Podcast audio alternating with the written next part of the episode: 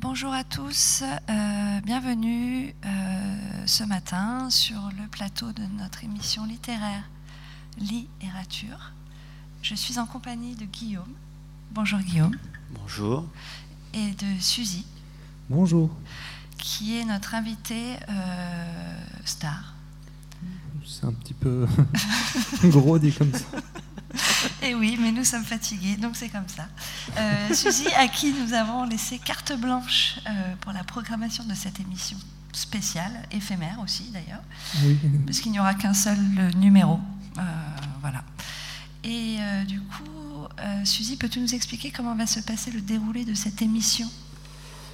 Eh bien, en- globalement, on va lire euh, des textes, euh, quelques-uns des miens, euh, mais aussi euh, des textes que nous avons choisis. Euh, donc des textes issus de, de- de livres qui nous ont marqués, qui peuvent être des essais ou bien des romans, ce qui est le cas pour ma part. Et on a aussi quelques,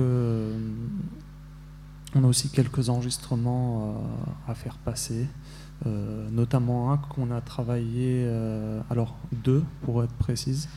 Euh, le premier qui suivra juste après et qui est une adaptation d'un des, textes que j'ai écrits, euh, que l'on donc on qu'on a habillé avec Clémence.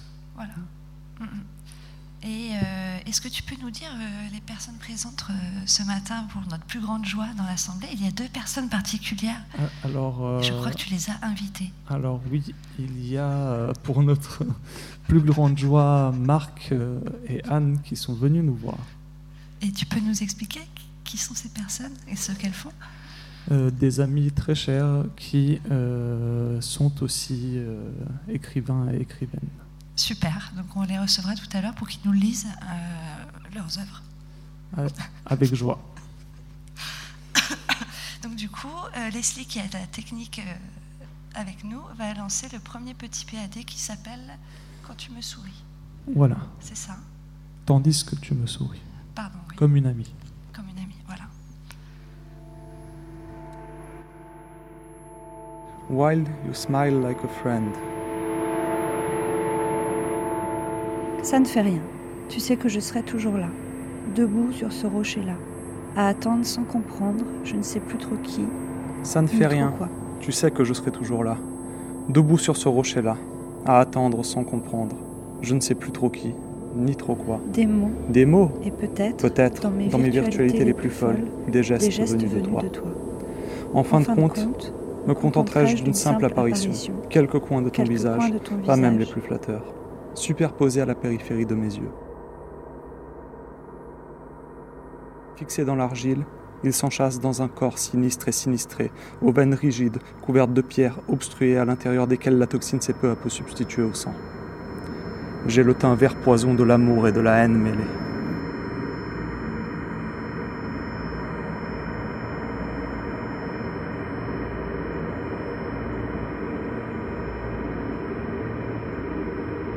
Bout de mes lèvres dévitalisées, je pose un baiser racorni sur ta chair De imaginée. mes lèvres dévitalisées, je pose un baiser racorni sur ta chair de imaginée, dont je puis seulement deviner le maigre parfum de supermarché.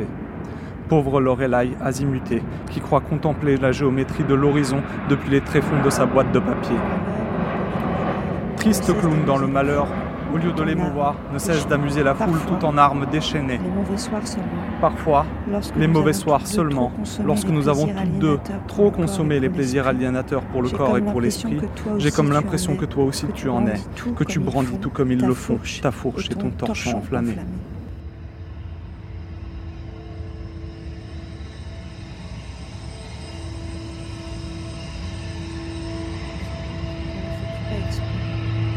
Que l'horizon des événements t'a Sans dépassé. doute, ne le fais-tu Je pas sais que Je crois que l'horizon des événements t'a dépassé. Qu'ai-je à Je t'offrir sais que pour moins moi, que Diogène et son déjà percé Qu'ai-je à t'offrir moins que Diogène et son tonneau percé? Une âme que tu pourlèches avec passion. Et un corps. Un corps à l'attrait inexistant, trop semblable au tien, mais qui lui est paradoxalement étranger. étrangers aussi à tes amours et à la mécanique de leur tradition. Toi et, moi, nous formerions, nous formerions, j'en suis un certaine, puzzle des plus Un fascinants, puzzle des plus et dont je fascinants, crains cependant, mais dont je le crains grotesque cependant le grotesque de sa physionomie. Une structure tridimensionnelle effroyable. Ce serait un polyédron aux faces pleines et multiples dont les formes s'aligneraient sur des perspectives cyclopéennes cyclopéennes détraquées. Des courbes impossibles à suivre à l'œil nu. Il en pleurerait de rage et d'incompréhension. Sur chacune de ces monstrueuses faces se liraient pourtant des images simples, des natures mortes pour la plupart, impliquant nos corps nus et inanimés, rassemblés à milieu des corbeilles de fruits hors saison. Non, ce sont bel et bien les pièces qui manqueraient à l'entreprise au succès d'un tel chantier. Un casse-tête sans solution plutôt qu'un puzzle au carton plat et lisse, découpé selon des formes évidentes et faciles à identifier. Voilà ce que j'étais proposé, par le biais de paroles que je n'ai jamais su articuler. Voilà ce que je t'ai le proposé choix, j'en suis par le biais de paroles que je n'ai jamais ta su place. articuler. Peut-être Le aurais-je fait pareil. j'en suis consciente et vite fait. À ta place, peut-être aurais-je fait pareil. Que vois-je au loin derrière les grands sapins de Douglas? Maintenant, je te Cette regarde assembler une à une pas une montagne? Naturellement, Et là, les excroissances des unes s'emboîtent dans les trous des Leur action, peu à peu, révèle un paysage au charme pittoresque. Il y a même un éculé. petit ruisseau qui Que vois-je au loin, derrière les grands sapins de Douglas. Cette masse sombre, ne serait-ce pas une montagne? Et là, cette fumée, réconfortante, qui nous laisse deviner la présence d'un joli petit chalet, en bois sombre peut-être. Il y a même un petit ruisseau qui serpente paresseusement entre les arbres, dans une lueur cristalline splendide.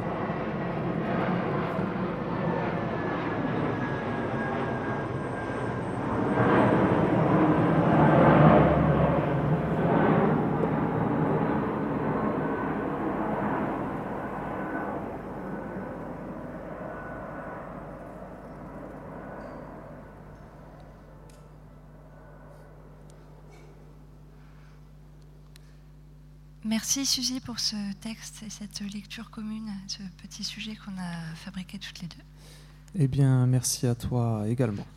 Est-ce que tu nous parlais un tout petit peu de ce texte?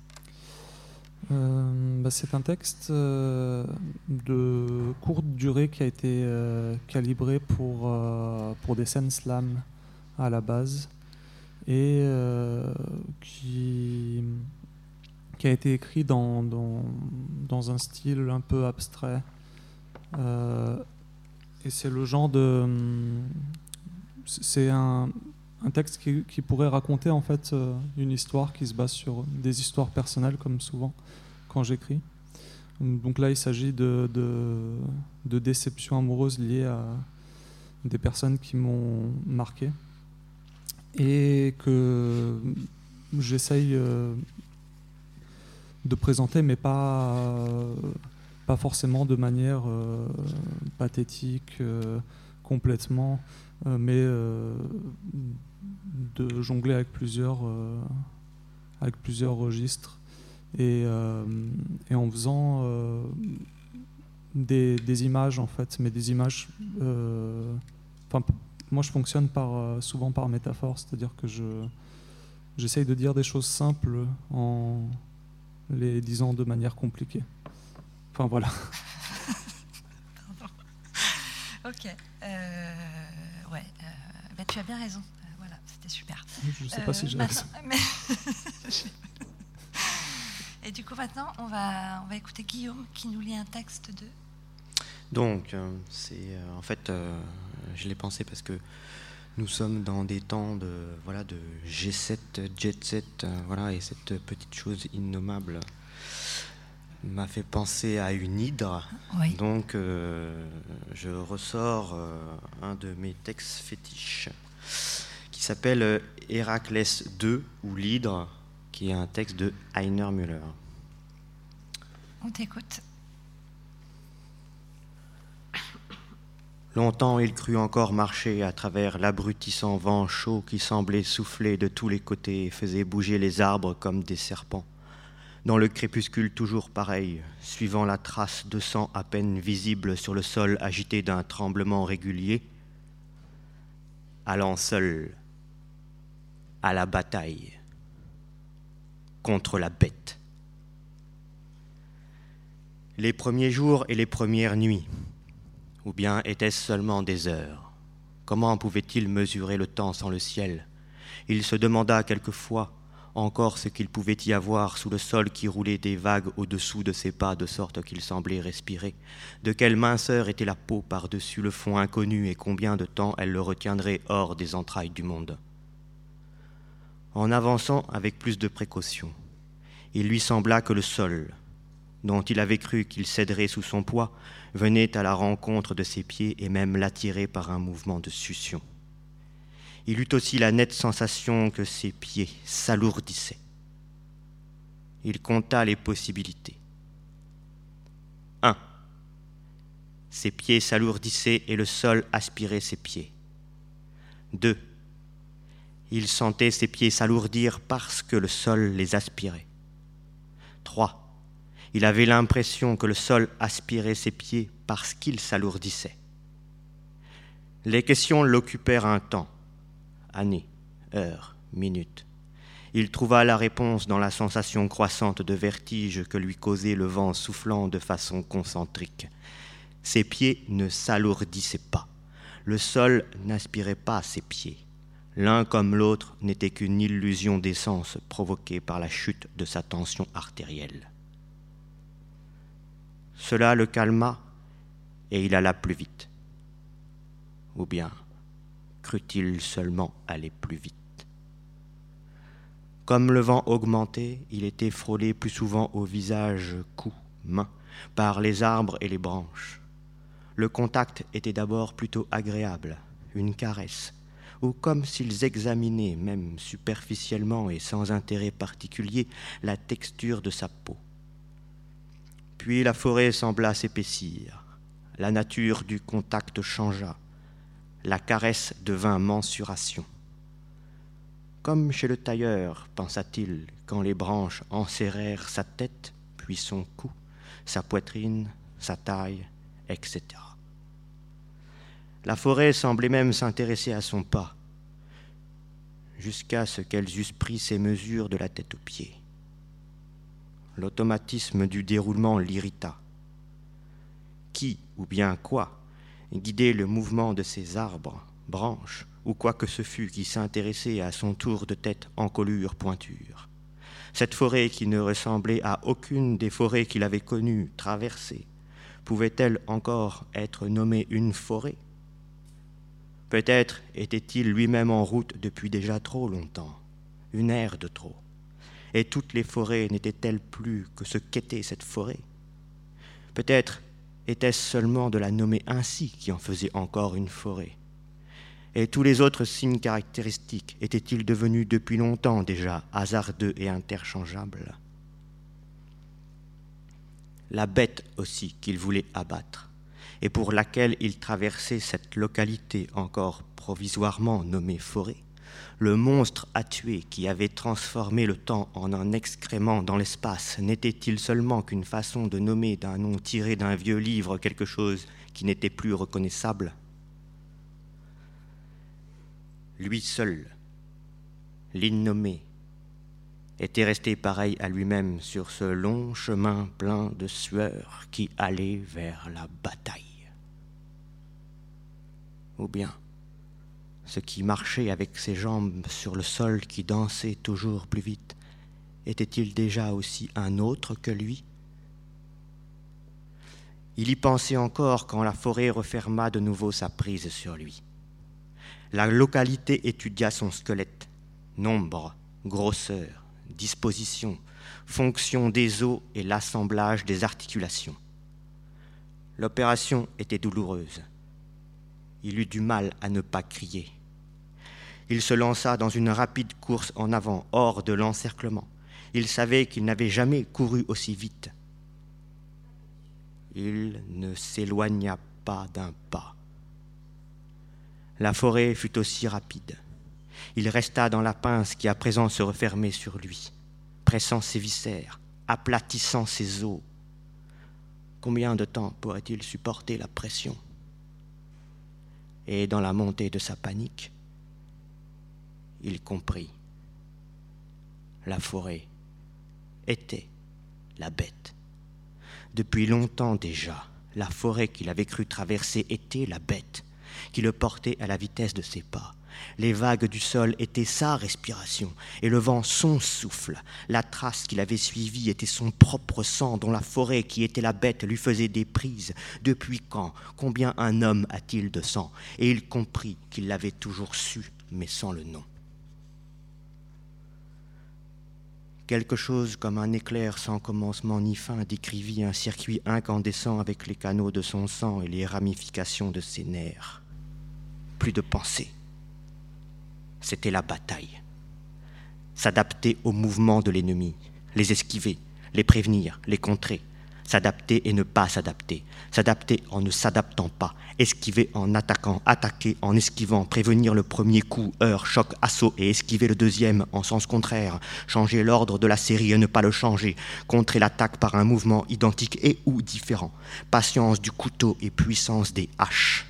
Jamais il n'avait compté ses mains, il n'eut pas besoin de les compter maintenant non plus.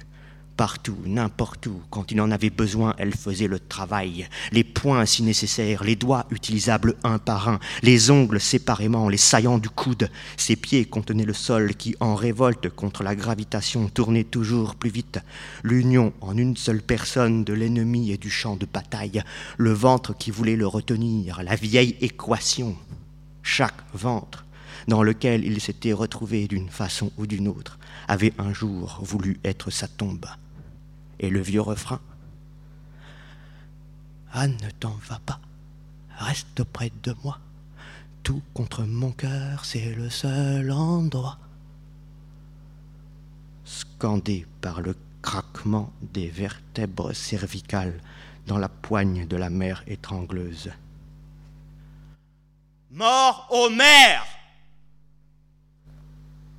ses dents se souvinrent du temps avant le couteau dans leur enchevêtrement, incapables de distinguer les tentacules des haches et des couteaux tournants, les haches et les couteaux tournants des tentacules, les couteaux haches tentacules des explosions de champs de mines, tapis de bombes réclames lumineuses, cultures bactérielles, les couteaux haches tentacules, champs de mines, tapis de bombes réclames lumineuses, cultures bactérielles de ses mains, pieds, dents à lui, dans l'instant de sang, gélatine, viande provisoirement nommée bataille, n'ayant pour les coups contre sa propre substance qu'il se portait occasionnellement nul autre baromètre que sa douleur, ou plutôt que la montée soudaine des douleurs ininterrompues jusqu'à un degré qui n'était plus perceptible, dans un anéantissement continuel sans cesse réduit à ses éléments les plus petits et se rassemblant sans cesse à partir de ces débris dans une reconstruction continuelle, il se rassembla quelquefois de travers, la main gauche avec le bras droit, l'os iliaque avec l'humérus, dans la hâte ou par distraction, ou égaré par les voix qui lui chantaient aux oreilles, cœur de voix.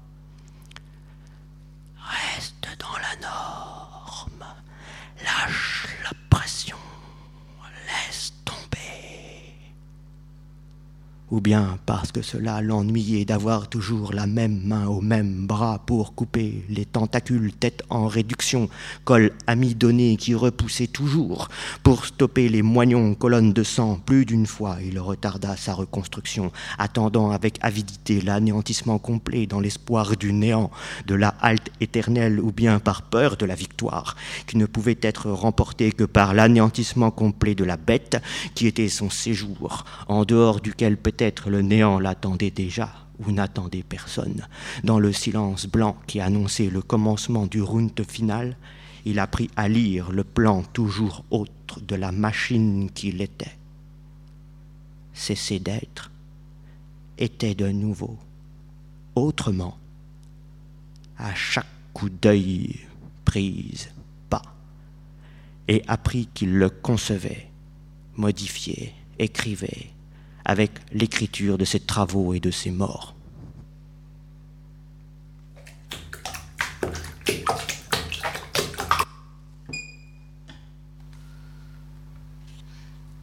Merci Guillaume pour cette lecture. Merci. Euh, maintenant, euh, excusez-nous, c'est Suzy qui va nous lire aussi un extrait de, texte qu'elle apprécie particulièrement. je crois que c'est un extrait de Dernier jour d'un condamné de Victor Hugo. Suzy, pourquoi as-tu choisi cet extrait? Hum, bah, J'avais choisi cet extrait Euh, D'ailleurs, d'abord, je vais dire peut-être l'extrait que j'ai choisi. Et tu en parles après? Oui. Très bien. Enfin, je vais le lire et j'en oui, parlerai après. On t'écoute alors. Me voici transféré, comme dit le procès verbal. Mais le voyage vaut la peine d'être compté. Sept heures et demie sonnaient lorsque l'huissier s'est présenté de nouveau au seuil de mon cachot. Monsieur, m'a-t-il dit, je vous attends. Hélas, lui et d'autres. Je me suis levé et j'ai fait un pas. Il m'a semblé que je ne pourrais faire un second, tant ma tête était lourde et mes jambes faibles. Cependant, je me suis remis et j'ai continué d'une allure assez ferme, avant de sortir du cabanon. J'y ai promené un dernier coup d'œil. Je l'aimais, mon cachot. Puis, je l'ai laissé vide et ouvert, ce qui donne à un cachot un air singulier. Au reste, il ne le sera pas longtemps. Ce soir, on y attend quelqu'un, disaient les porte-clés un condamné que la cour d'assises est en train de faire à l'heure qu'il est. Au détour du corridor, l'aumônier nous a rejoints. Il venait de déjeuner. Au sortir de la geôle, le directeur m'a pris affectueusement la main et a renforcé mon escorte de quatre vétérans. Devant la porte de l'infirmerie, pardon, devant la porte de l'infirmerie, un vieillard moribond a crié Au revoir. Nous sommes arrivés dans la cour, j'ai respiré, cela m'a fait du bien. Nous n'avons pas marché longtemps à l'air. Une voiture attelée de chevaux de poste stationnait dans la première cour. C'est la même voiture qui m'avait amené, une espèce de cabriolet oblong, divisée en deux sections par une grille transversale de fil de fer si épaisse qu'on la dirait tricotée. Les deux sections ont, chacun, ont chacune une porte, l'une devant, l'autre derrière la carriole. Le tout si sale, si noir, si poudreux que le corbillard des pauvres est un carrosse de sacre en comparaison. Avant de m'ensevelir dans cette tombe à deux roues, j'ai jeté un regard dans la cour, un de ces regards désespérés devant lequel il semble que les murs devraient crouler. La cour, espèce de petite place plantée d'arbres, était plus encombrée encore de spectateurs que pour, les galériens déjà la foule. Comme le jour du départ de la chaîne, il tombait une pluie de la saison, une pluie fine et glacée qui tombe encore à l'heure où j'écris, qui tombera sans doute la journée qui durera plus que moi. Les chemins étaient effondrés, la cour pleine de fange et d'eau. J'ai eu plaisir à voir cette foule dans cette boue. Nous sommes montés, l'huissier et un gendarme dans le compartiment de devant, le prêtre, moi, un gendarme dans l'autre. Quatre gendarmes à cheval autour de la voiture. Ainsi, sans le postillon, huit hommes pour un homme. Pendant que je montais, il y avait une vieille aux yeux gris qui disait J'aime encore mieux cela que la chaîne. Je conçois. C'est un spectacle qu'on embrasse plus aisément d'un coup d'œil. C'est plutôt vu. C'est tout aussi beau et plus commode. Rien ne vous distrait. Il n'y a qu'un homme, et sur cet homme, seul autant de misère que sur tous les forçats à la fois. Seulement cela est moins éparpillé, c'est une liqueur concentrée, bien plus savoureuse. La voiture s'est ébranlée. Elle a fait un bruit sourd en passant sous les voûtes de la grande porte, puis a débouché dans l'avenue. Et les lourds battants du bicêtre se sont renfermés derrière elle. Je me sentais emporté avec stupeur, comme un homme tombé en léthargie qui ne peut ni remuer ni crier et qui n'entend plus qu'il enterre.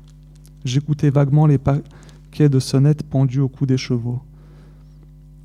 Des chevaux de poste sonnaient en cadence et comme par le hoquet, les roues ferrées bruire sous le pavé ou cognaient, ou la caisse en, en changement d'ornière.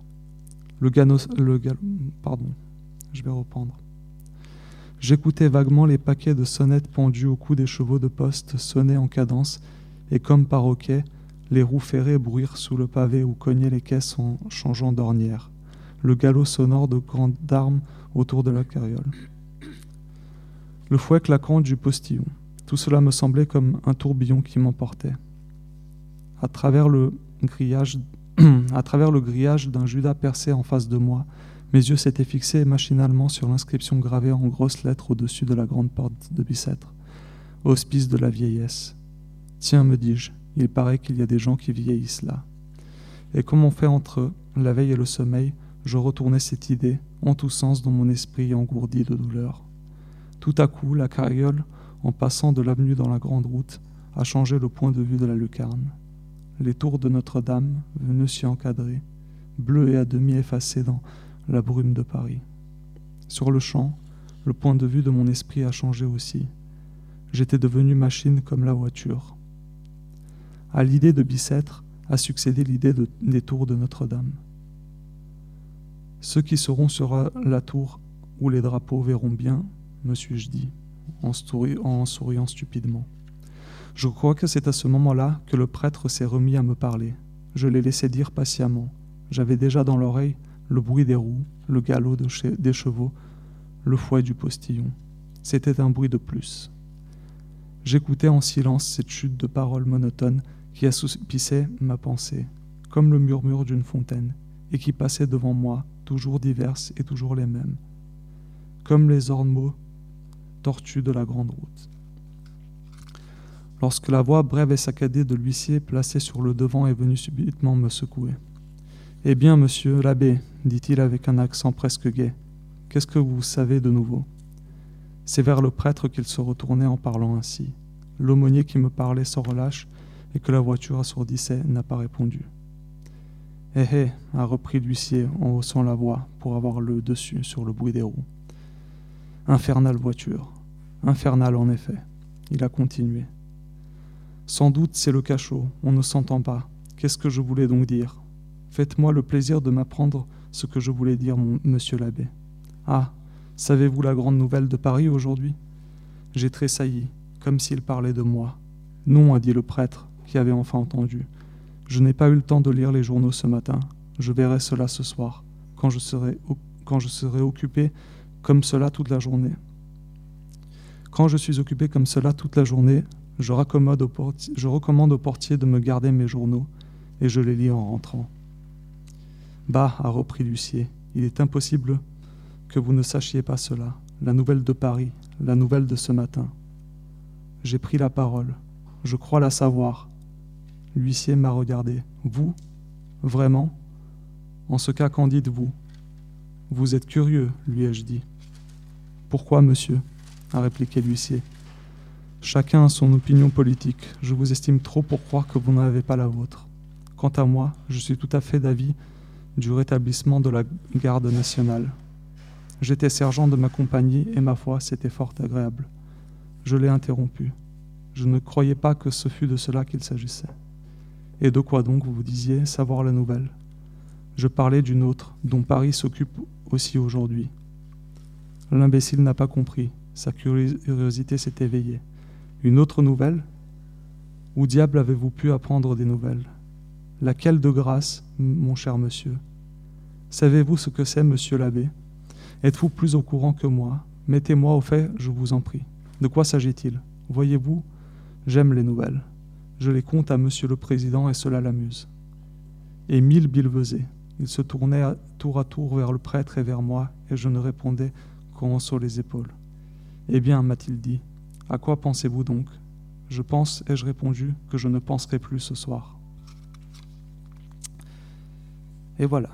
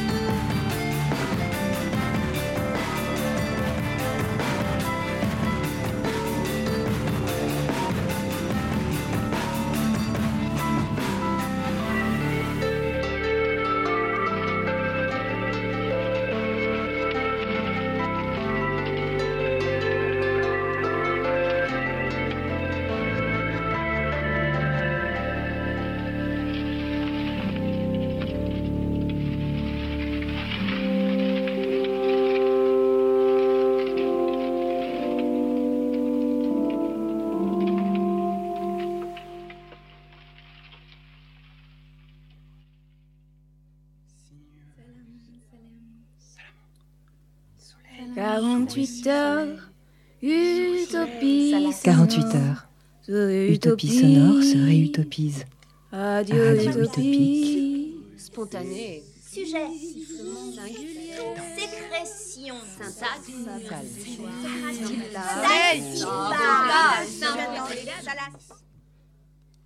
Éphémère. Alors, euh, ce... nous venons... Coupé, J'y je vais. crois. Ouais, c'est bon, on m'entend. Euh, Euh, on est de retour sur le plateau de littérature et Suzy nous a lu euh, juste avant cet intermède musical un extrait de Dernier jour d'un condamné que tu avais choisi. Oui. Pourquoi tu choisis cet extrait, Suzy? Eh bien, c'est un extrait qui intervient à la fin du livre.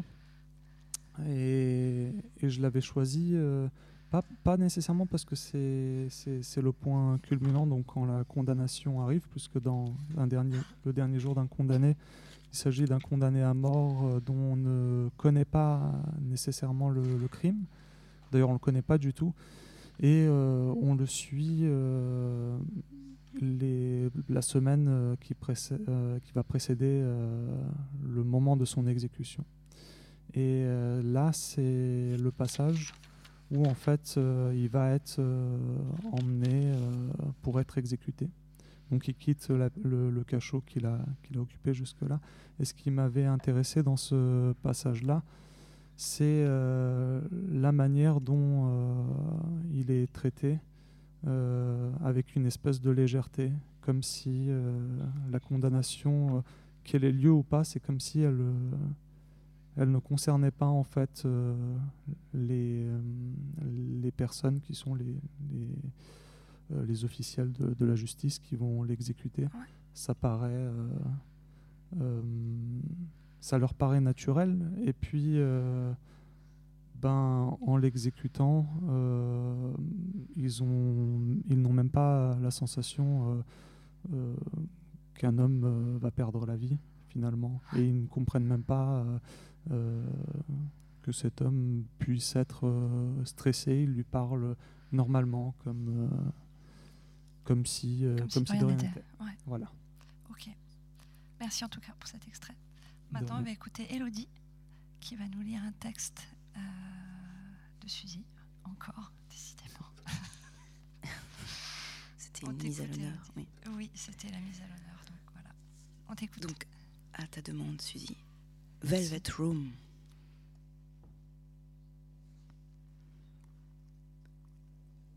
Vous aussi, vous le reconnaissez? Cet endroit sans époque, aux abords duquel toutes et tous on disparaît. Ça commence par le dépistage d'une anomalie. Deux arbustes livides, dissimulés par une forêt de conifères. Là où les troncs s'alignent sur de sombres mathématiques. C'est une géométrie précise, quoique variable, dont les calculs ésotériques échappent aux pauvres oripeaux de notre rationalité. À la lueur de la nuit, les sapins de Douglas ondulent en rangs serrés. Ils forment les plis d'un rideau de velours bleu qui vient trianguler une portion congrue de notre réalité. C'est un monde nouveau qui s'érige sur les vestiges de celui que nous consommions jadis avec une insouciante avidité. Grotesque parodie des règles et des lois, tant physiques que métaphysiques, qui jusque-là nous gouvernaient.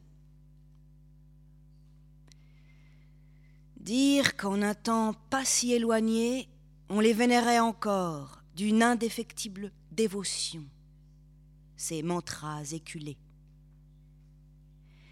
Désormais, ils ne subsistent que sous la forme de petites amulettes fragiles, faites en toc, et qui s'arrachent au meilleur marché. L'oubli et la poussière ont privé les objets symboliques du souffle de vie qui leur avait été insufflé. Le mana les a désertés et en fin de compte, c'est ainsi que la parole de Dieu est devenue le plus encombrant des presses-papiers.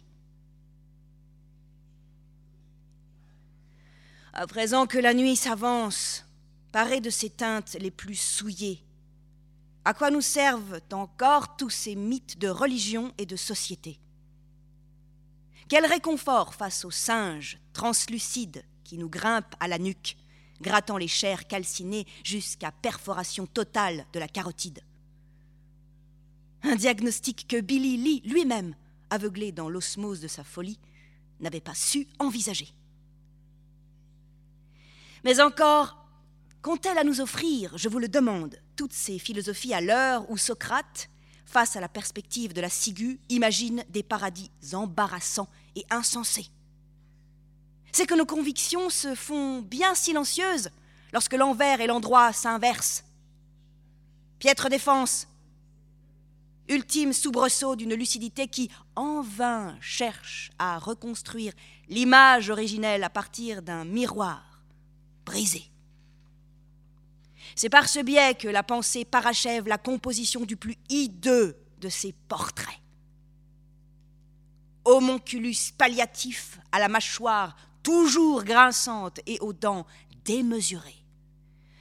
Voilà que ces pâles copies gambadent dans la vallée de l'étrange qui les a engendrées. Et nous, on les observe vivre de nos vies à travers de vieux postes de télévision, toujours allumés dans les chambres d'hôpital et les vieux motels où nous sommes couchés. Impuissants, condamnés à nourrir de nos généreux escarres des draps avides de morbidité. La nuit se termine sous un ciel défait.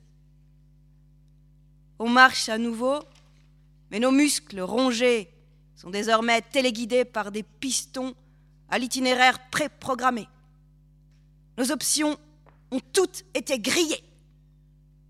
À nouveau, nos pas nous conduisent au creux de cette clairière où les sapins écarlates ondulent sous l'action d'un vent dont aucune peau ne saurait éprouver les caresses. Les deux arbustes rachitiques sont toujours là. Mais entre eux est apparu un puits de roche pas plus large que la somme la plus frêle de vos épaules, et dont le fond abrite une tache sombre et texturée. D'abord liquide, elle prend bientôt des airs de gélatine au gré des spasmes qui l'animent. D'un coup, l'immense masse se met à rouler sur elle-même par les moyens de quelques ignobles appendices qui prolifèrent, vivent et meurent à la surface de son globe lubrifié. C'est un œil immense et affolé, enchâssé dans une orbite de pierre trop étroite, où il ne peut que convulser.